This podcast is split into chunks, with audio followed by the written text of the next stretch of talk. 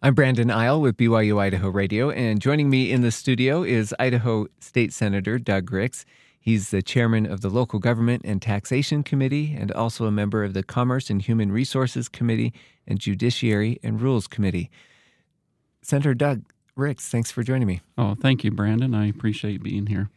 So, we're recording this interview on Friday, and the 2024 legislative session starts on Monday.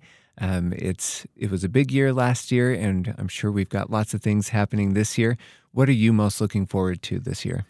Okay, so this year um, there's a few things that I've got on my um, radar to to look at, and as you know, I am the, um, tuned in on property taxes. I was one of the sponsors of the big property tax relief bill, House Bill 292, this past session, um, and we'll continue to look at that and see if there's ways that we can can uh, uh, try to work on property tax relief. So we may need to try to adjust that a little bit, but uh, we are happy with the amounts that were um, reduced on people's property tax bills this year. I think in Madison County, the average was somewhere around uh, um, 17% in that neighborhood, uh, a reduction. So we'll continue to look at that. This next session, um, I think we're going to look at the uh, grocery tax credit, see if we need to increase that. And and that's been on the minds of Idahoans for many years. You know whether to repeal that or continue to increase the tax credit. Right. Yeah. So and and that is the debate. I'm sure those same uh, two questions, that same question will come up. Um, whether we repeal is actually uh, remove right the uh, tax exemption uh, make it tax exempt, and uh, or increase the grocery tax credit. One of, one of the benefits of doing the way that Idaho does now is that we we capture uh, the sales tax from visitors out of state. A lot of people from Utah and other states come up to vacation in Island Park and and other parts of the state, and we, we get to keep you know over eighty million dollars from out of state uh, folks, but we actually give the amount that people would have saved on the grocery tax uh, back in a refund in a tax credit when they file their taxes. And you don't even have to file the taxes, you can still get that back. So that's a debate. Um, we will look at uh, possibly lowering the uh, income tax rates, Idaho's income tax rates. We've dropped those the last couple of years, and I think there's a little bit more room we can come down. Uh, eventually, we'd like to get that about 5% overall. I don't think we can make that jump right now. I think we're at 5.9%, but I think we can get it down to hopefully 5.6%, which will uh, save taxpayers money as well. Um, another thing that we're looking at is so on school bonds, school bonds uh, end up on your property tax statement. Of course, voters have to approve those first, but in order to pay that back, um, there's an annual payment that's that's made, and um, usually those last about 20 years. The school bo- schools currently have quite a bit of flexibility on how much they ask for the annual payment they can get up to 75% more than they need in one year's time to accelerate and pay that back quicker. And uh, when that happens, that ends up on your property tax statement, and it can keep those uh, amounts that you pay as a property tax payer high in some cases if the school district is asking for a little more than they need. So we might trim that back a little bit and bring that in with their inner range, but um, so if you're paying thousand dollars on your property tax part just for the school bonds, um, they could actually ask up to seventeen hundred dollars. Um, so we want to just trim that back a little bit on what, what the range is. Yeah, and I know school bonds they're always an issue, and, and recently school districts have really struggled to pass those um, to build new schools. I, I'm thinking of Idaho Falls School District, which has really struggled over the years to build a new Idaho Falls High School, and so this is a big issue that the people are trying to figure out how to how to better build schools and how to better uh, fund them. Right. Yeah, and, and it's an issue. I mean, we don't want to clip our school districts and, and prevent them from from uh, building schools, especially when there's a large demand and increase. Bonneville, for example, is one of the fastest growing districts in the state, and so the need for for buildings is tremendous there. But we want to be sure that we're um, careful with our property tax payers that we don't, you know, tax them too much. Uh, it's got to have a balance there. Yeah. Uh, we'll listen to the governor on Monday. He'll deliver his State of the State address. Are you anticipating anything that he'll talk about or, or hope that he'll address some things? Well, you know, they spend a lot of time, the governor's office does, on trying to to set a budget and, and see where we're at. Um, I don't know specifically, uh, I guess, what to expect on his uh, State of the State address, so we'll wait and see.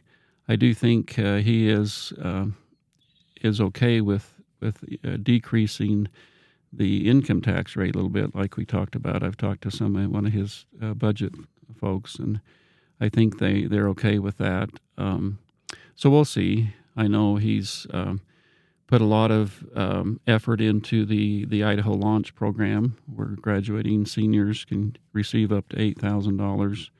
I'm sure he'll talk about that a little bit more. Yeah, and, and just yesterday, so Thursday, um, he talked about just the success of how many students actually applied, uh, way more than the state anticipated.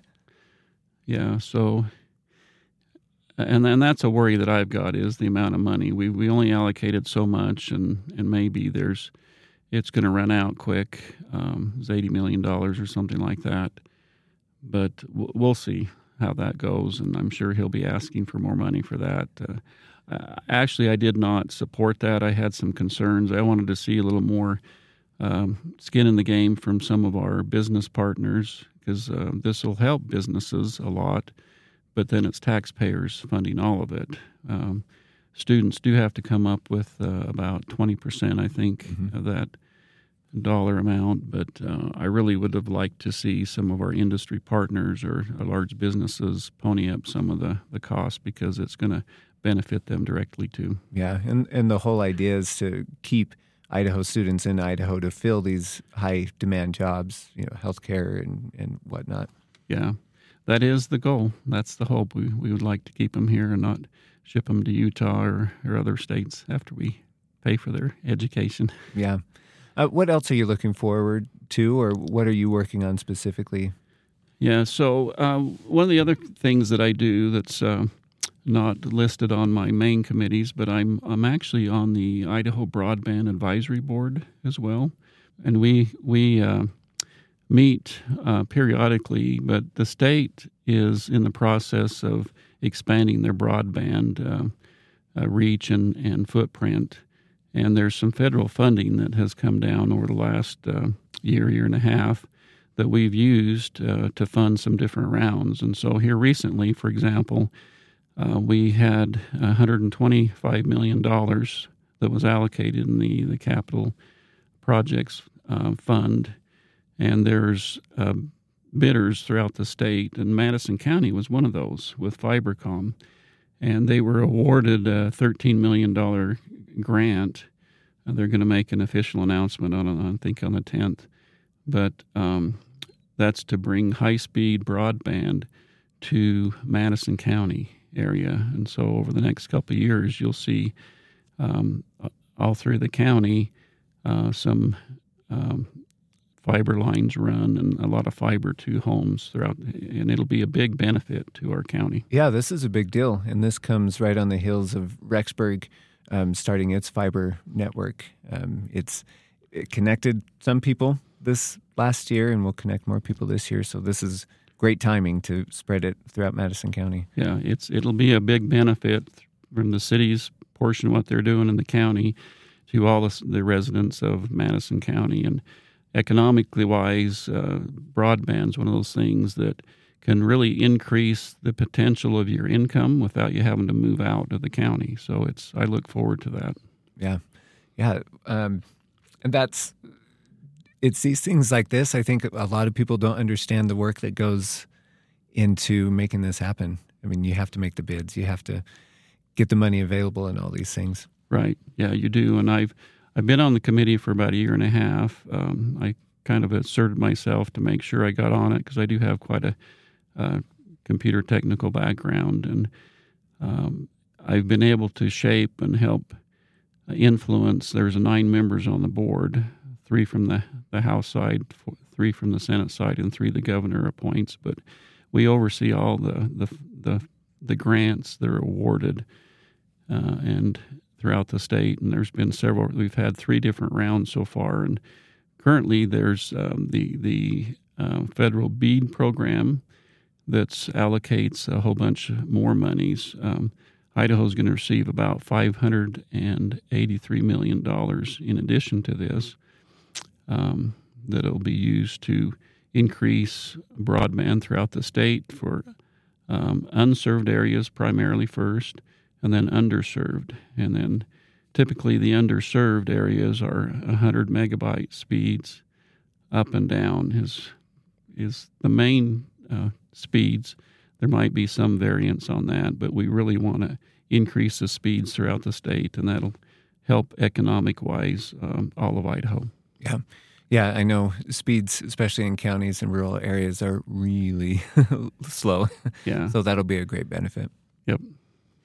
Um, there, there's also just so much going on uh, every session. You look at hundreds of bills, and I'm just interested to know how do you kind of work through that every time a bill is presented?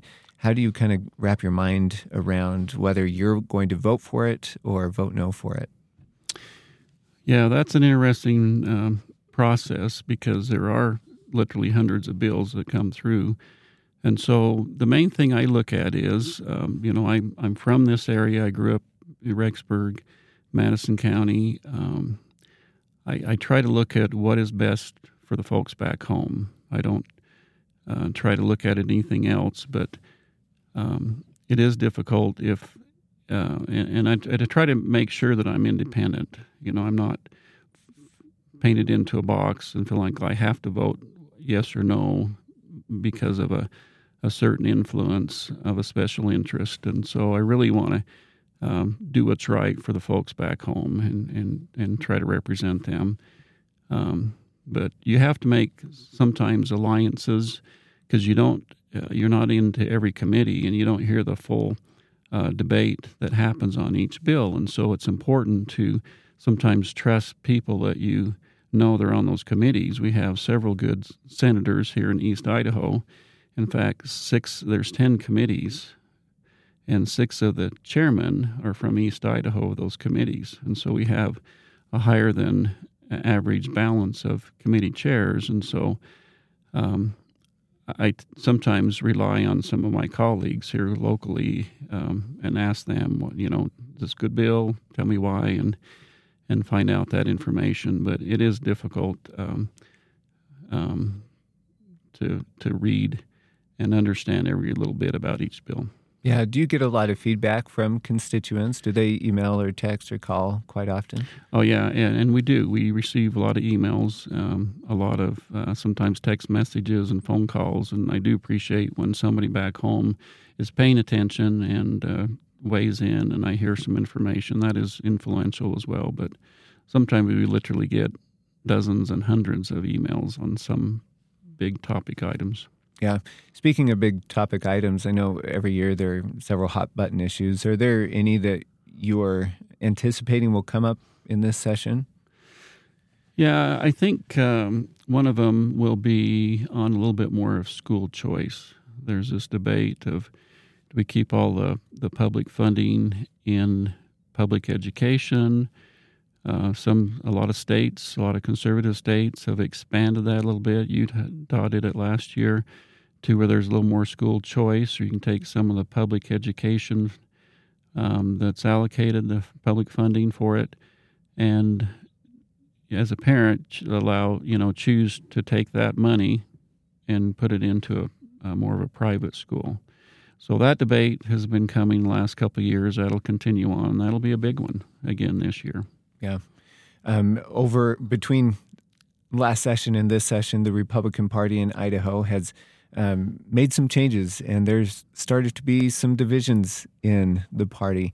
Um, how would you characterize that? What have you noticed, and, and how are you wading through through these issues? Yeah, so there there's no surprise to people uh, seeing what's been going on. There's a fight within our party in the state of Idaho. Uh, it's been, it's been going on for several years because we have such a supermajority. Um, we really don't have a lot of um, a fight with the Democrats because you know there's a very small number of them in the legislature. So the biggest fight is within our own party over control, or whether we're conservative enough or or not, and a few other issues. And so, um, you know, you talk about in, in, in war sometimes friendly fire. Well, sometimes the fire is not so friendly. there there's a there's a lot of fighting going on in, in control, and so that's the battle that we mainly fight. Uh, we're hoping that folks um, will pay attention and get involved. Uh, there are things that's happened within the Republican Party to kind of crank down and and allow the local committees to censor a little bit more of our our elected legislators that's played out a little bit in Bonneville County and some other counties throughout the state. Um, so those are issues that are coming up. Um, if people don't like some of that infighting, whatever, they need to kind of get involved in the local party and and help. And that's what I did years ago um, to try to to help out within Madison County and whatnot. And I, I kind of asserted myself there and that's how I got started, and, and the reason uh, I got started locally within the party before I uh, ran for the legislature. Yeah. And speaking of running, it's an election year again. And are you running for reelection? Uh, yes, I will be running for reelection in 2024. Okay, we look forward to the campaign, and I'm sure you'll have lots of events that people can come and meet you and chat with you. Yeah, so I I, I enjoy uh, meeting people, and uh, I really enjoy representing the folks here in Madison County. It's been a good experience for me. I, I'm typically a little more um, within myself. I'd say I've had to kind of come out of my shell a bit to get to talking to people a little bit more and uh, being uh, a little more outgoing. And so it's been good for me, but I really enjoy um, getting to know people and understanding their issues and, and seeing what we can do to help them out. State Senator Doug Ricks from uh, District 34. Thank you for joining me today. Thank you, Brandon. Appreciate it.